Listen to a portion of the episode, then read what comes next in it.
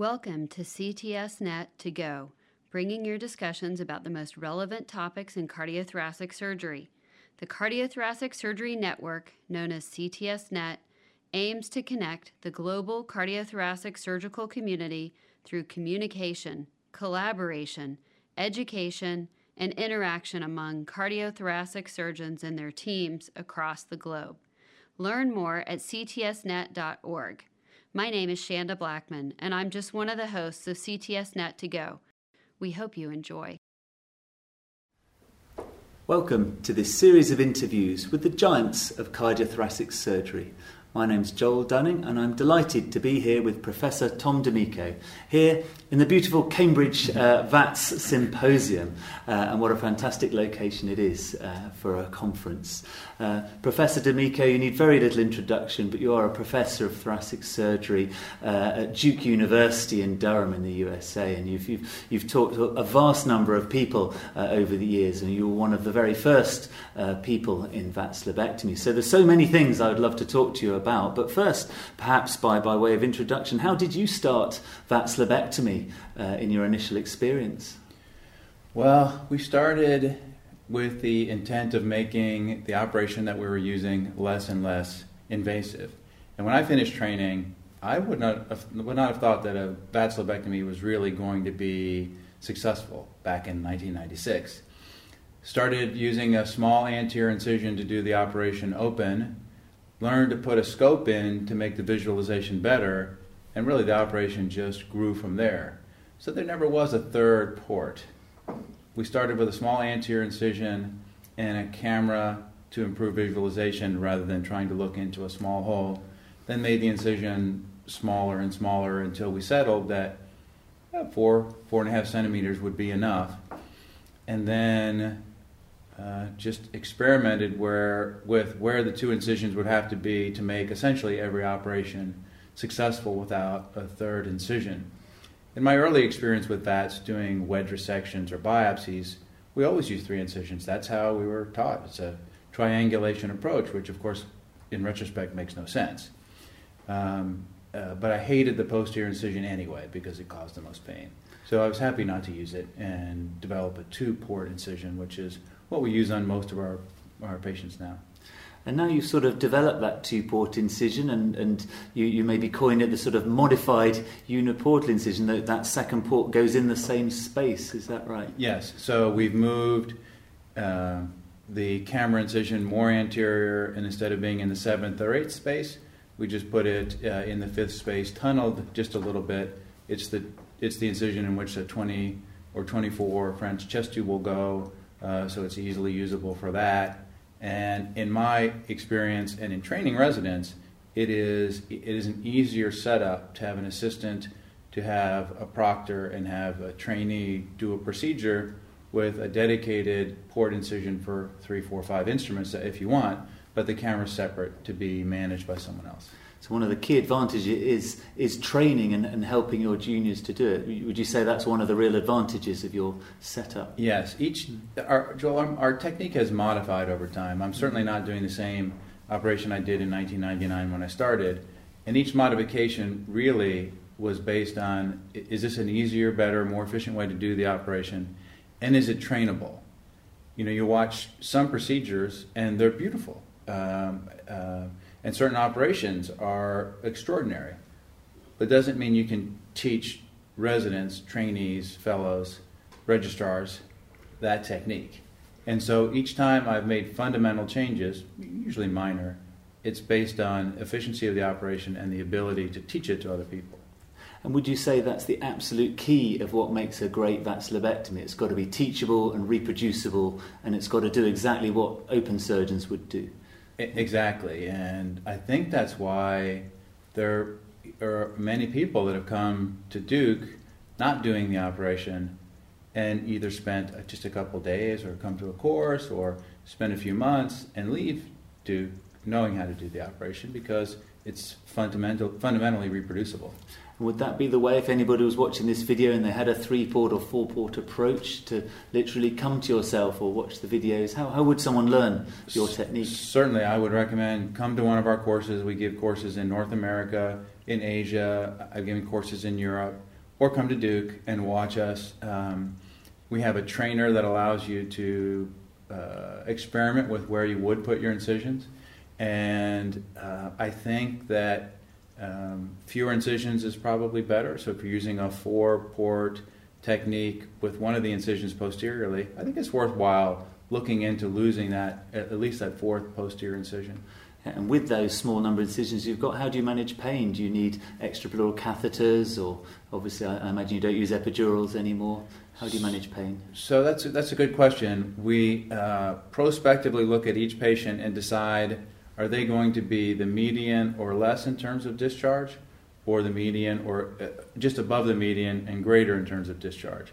So if I'm doing a VATS bilobectomy on an 83 year old, they're not going home on day three, probably. And they might benefit more from having an epidural than if I operated on a 42 year old person with, you know, a two centimeter ground glass opacity. They're going home on day two. So an epidural would impede the progress of a patient going home on day two, but it would probably get a patient uh, more functional in terms of respiratory mechanics um, if it's a more ex- extended procedure or if they're frail, elderly, poor pulmonary function. So we use epidurals in patients we think are going to stay four days, and not and use liberal use of Marcaine intercostal blocks, etc., on the younger patients or patients that are predicted to go home at the median, which is three days or earlier. That's a very interesting approach, the sort of tailored approach to patient, uh, to, to, selecting what you do in the operation. So that's certainly not something we hear all the time, is it? Tailoring to the patient. No, and and the other aspect is I want the anesthesia team to do enough epidural so that when I need it, when I do a VATS hybrid chest wall resection, you, you need an epidural for that. I mean, the patients are going to benefit from that. So we want a unit that is used to epidurals, teams that follow epidurals carefully, wisely, don't give them extra fluid just because their blood pressure is a little low on day one. Um, so the team stays facile with epidurals. It's the benefit of the patients that get it and then it's the true benefit of the patients that absolutely needed the VATS, chest wall resections, etc. Yeah. So let's talk a little bit about extended resections. I'm, I'm what I might call a baby VATS surgeon. I've never done a chest wall resection. I've watched one of your fabulous videos on the interview on, on the internet recently. A total lung sparing left main bronchus resection, absolutely amazing. I mean, I mean, maybe talk us through that operation, how that came about, and uh, I mean, is that a reproducible procedure? Sure. It, no, it was an interesting case, and that was the first. That was the index case, and we've done two since. It's rare because the tumor has to be in just the right location so that you get negative margins and still be able to reconstruct main bronchus to main bronchus. They've all been on the left because the bronchus is larger. I'm about to do one in the middle lobe that probably will end up being a middle lobe sleeve rather than a, a true uh, bronchial sleeve resection.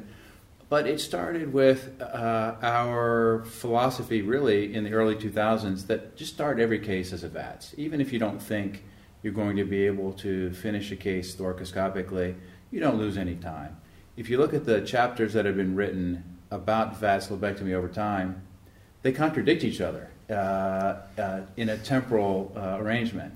So the early chapters, adhesions are a, a contraindication, preoperative therapy is a contraindication, visible endobronchial tumor is a contraindication. It goes on and on. And then now, if you read the chapters or papers or talk to people, almost nothing really is a true contraindication. In our unit, that started because we would just put a scope in, start every case thoracoscopically. If you hit a point in the operation that you couldn't proceed anymore or realized you couldn't do the same operation thoracoscopically that you would do open, then you convert.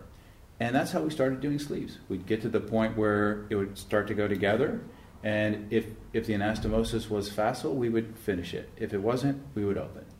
Same for pneumonectomy, same for some of the extended resections. So, this particular patient uh, with, I think it was mucoepidermoid carcinoma, the, the, the tumor was right in the, the correct location. We started posteriorly. We know how to get around the bronchus. We know how to cut a bronchus. And then you know you have to be creative about how you put it back together through a two centimeter anterior incision, and it, it was fine. It's absolutely fantastic, a great video. And chest wall resection, I suppose it's the same thing. Is it put a scope in, see how far you can get? How, how do you actually cut the, the ribs from we, inside? We, have done it a, a, couple of ways, depending on whether it's an apical tumor, superior sulcus, or something similar. Uh, we use a counter incision posterior to the scapula. If it's more anterior, you can get conventional rib cutters in and do the entire operation thoracoscopically through one anterior incision especially if it's truly anterior, you make the incision over the ribs, cut the ribs, drop it in, and then do the lobectomy. That's relatively rare. Uh, we haven't used the technique of, of using a burr or drill uh, to get to the top of the apex without making a counter incision. So all of the superior sulcus tumors or ribs 2, 3, and 4 I've done with. Just a small 7 or 8 centimeter counter incision parallel to the scapula, cut down on the ribs, divide the ribs with a standard rib cutter, disarticulate the ribs posteriorly, drop the chest wall back into the chest, and then take it out. Wow, you make it sound so easy. That's great. I just love to see that. And so, I suppose let's talk about a few other things. The the difficult thing I always struggle with is, is N2 disease. I mean, what's your philosophy of, of N2 disease at Duke? Well, this again started from um, a philosophy of starting all the cases minimally invasively. Um, there was a cancer and leukemia group B trial, uh, CALGB, uh, uh, for VATS restaging. And the goal was to take patients that needed induction therapy that were N2 and determine the efficacy of restaging with VATS. How, what percentage of patients could be effectively restaged, defined as getting three lymph node stations that were negative, uh, including the one that was positive pre op, uh, and doing what a redo mediastinoscopy would have done. And we learned by doing that, you were doing a VATS mediastinal lymph node dissection. That's really what you were doing. And handing them to the radiol- uh, to the pathologist, and then you would decide to go on and do the lobectomy or not. Well, once you've done the MLND, the vessels are there. You can say, well, why should I open now? You know, this contraindication that had always prohibited us from doing this operation was now gone, uh, just simply because we'd done the lymph nodes. But it also tells you when you do lymph nodes, this isn't a case I want to do minimally invasive. It's a case that we'll do open. Our policy is that if if patients aren't significantly downstage with induction chemotherapy, in other words, the frozen section is persistently grossly positive. We don't proceed with that operation. But uh, patients, I think, uh, tolerate the VATS lymphadenectomy fine, even if they're not resectable. They can start radiation therapy within a week of that surgery. And so we still, the VAT still uh, provides progress uh, to their ultimate therapy. Right, so, so a positive N2, downstage them, go back in at the end and, and take out their N2 nodes. If they're negative, you'd carry on. If there's a positive N2, stop there. Yes, right. but I would qualify negative and positive as relative, not absolute, not black and white, not on and off. So if someone has considerable involvement of a single station, and then on VATS restaging, the pathologist says, few cancer cells present. If the patient is operable with a lobectomy, I would still probably proceed. That, that that demonstrates enough downstaging. And we don't use radiation therapy preoperatively. So if, if there is significant downstaging, even if it's not 100% downstaging, I still will proceed with a lobectomy. If it looks like it would be a pneumonectomy, if it's multiple stage disease, if it's an 80 plus year old patient, it would probably be less likely that I would proceed. Yeah, that sounds very, very sensible. And just, just finally, how, how is, uh, have, do you have a program of, of, of routine CT surveillance of, of people uh, to, to try a sort of uh, a surveillance program? So, is that is that prevalent at Duke? It, it is. We have a, a, separate screening program. We're one of the few centers that started as soon as the New England Journal trial was completed, even before the publication of starting a screening program um, and there are several in the United States. It, it, you know, it hasn't hasn't taken hold in Europe yet. I think they're still waiting for the Nelson trial. But um, our surveillance is again tailored to the patient. If they get preoperative or postoperative chemotherapy, CT scans uh, every three months for two years, and then every six or 12 months. If they're early stage patients, every six months for one or two years, and then annually. If their annual CT scan after three or four years is negative, we'll switch to low dose um, and proceed with low dose indefinitely, and then go to 18 months and 24 months if they're five, eight, 10 years out. Great, well, it sounds like a fabulous program in Duke. I know you've done thousands of axillabectomies and taught so many people around the world. It's been a, it's been a real pleasure to see all your videos and, and listen to your multiple talks, and I hope I listen to many more over the years. So, for Thank myself, you. Joel Dunning, and everyone at CTSNet, I'd just like to say thank you very much. Thank you, Joel. My pleasure. Thank you. Thank you for listening to CTS Net to Go, your resource for podcasts focusing on cardiothoracic surgery. Find more discussions as well as surgical videos and other cardiothoracic surgery resources at ctsnet.org. You can also keep up with CTSNet by subscribing to the YouTube channel at CTSNet Video, by following at CTSNet.org on Twitter, or by liking CTSNet's page on Facebook. I'm Shanda Blackman. Thank you for joining us on this latest episode of CTS Net to Go. Have a great day.